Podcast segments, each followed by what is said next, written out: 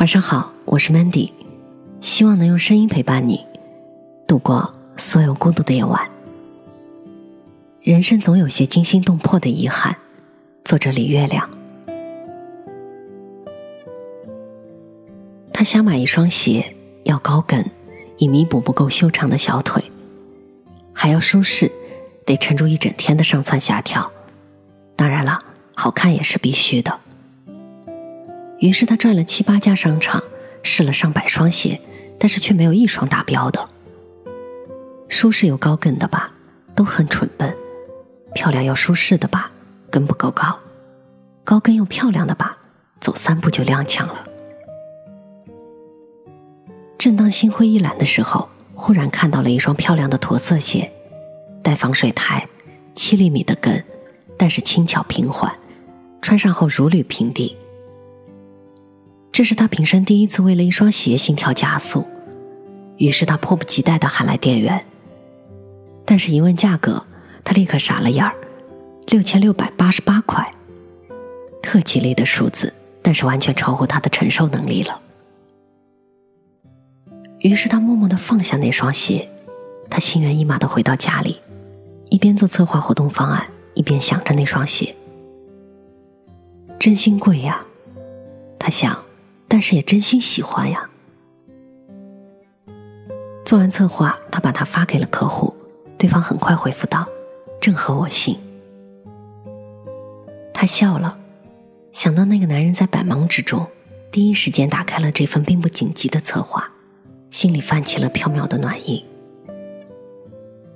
这是他们的第三次合作，前两次都皆大欢喜。他拿到他的第一份策划的时候。就递给身边的助理说：“你看，这才叫策划。”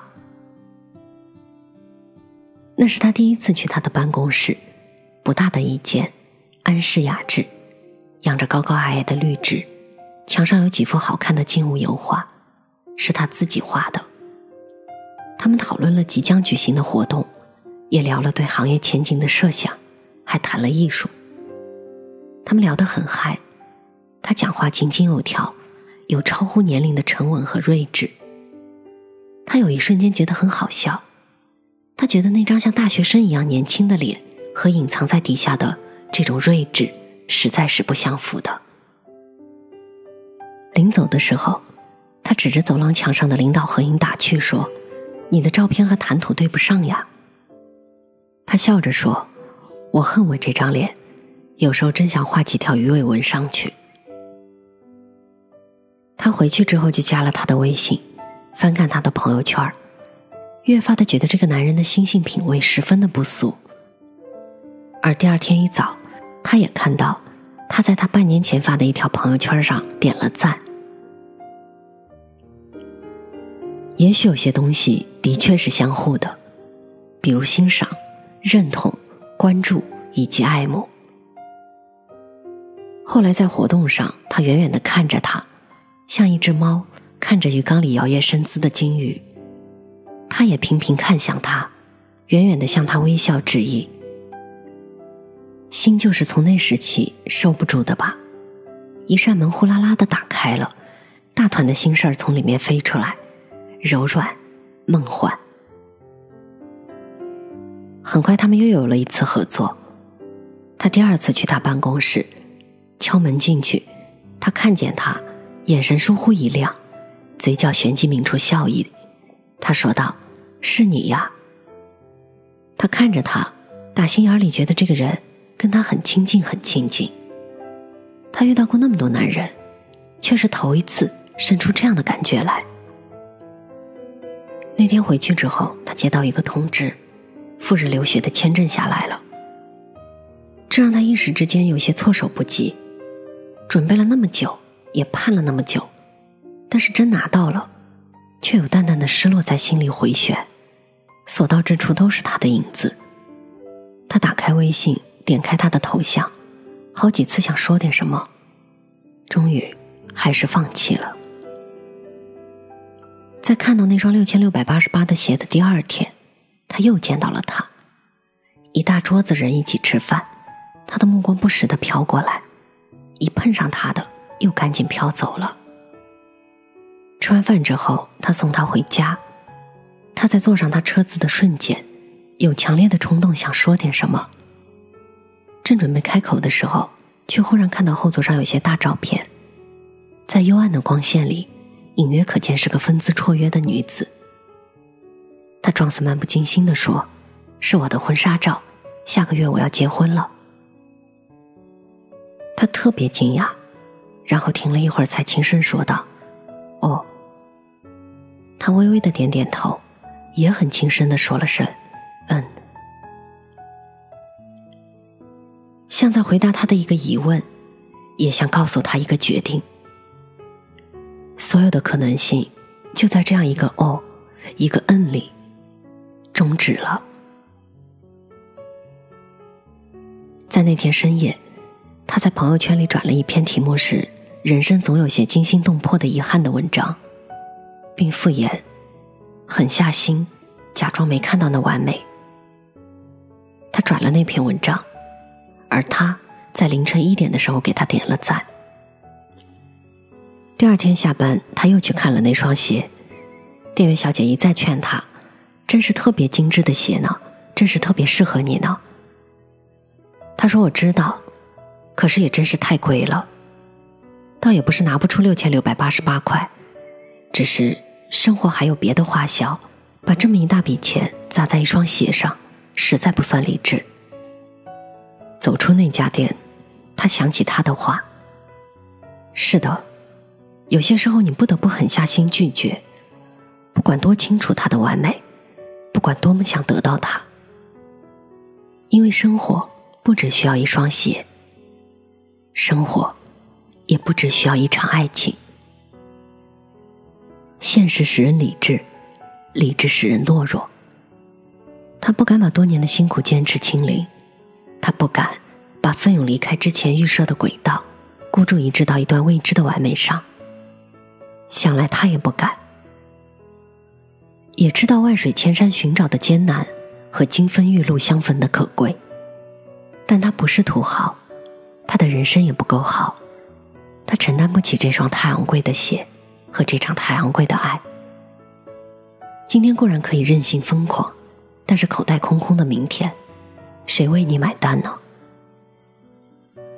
人生有太多的身不由己，太多时候面对正合心意的美好，你貌似有选择权，但是却只能狠下心来放下它。能做的也只有默默的记下那惊心动魄的遗憾了。我是主播 Mandy，在每一个孤独的夜晚，我用声音陪伴你。希望从此你的世界不再孤独。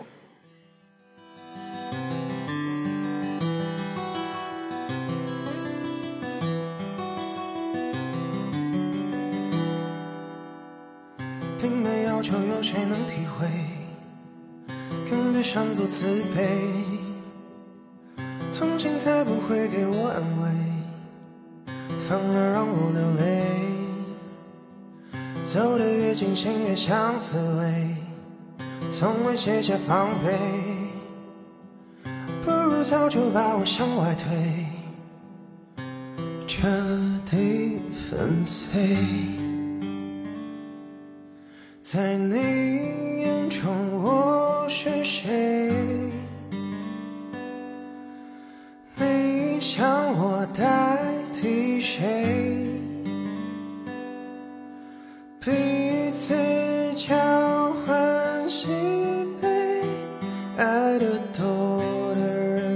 人总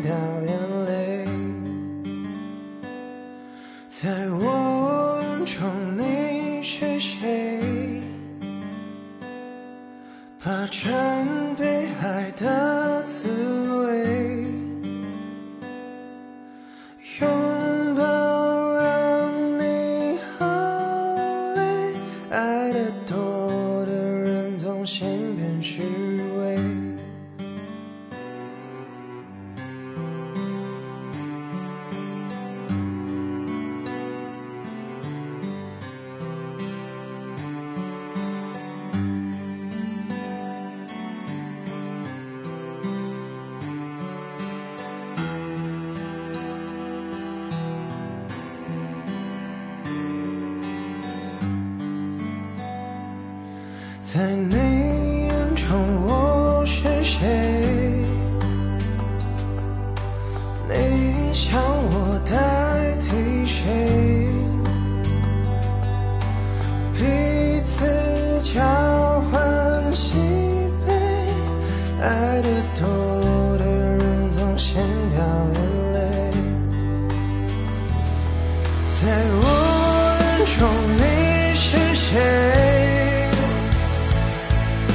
church.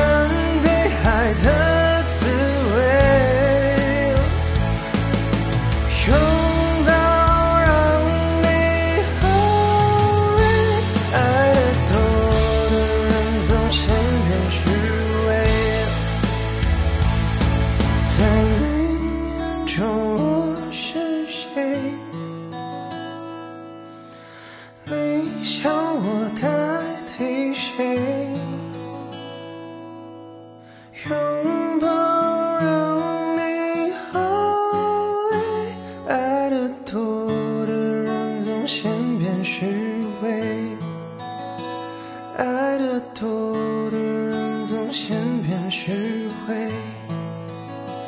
爱总让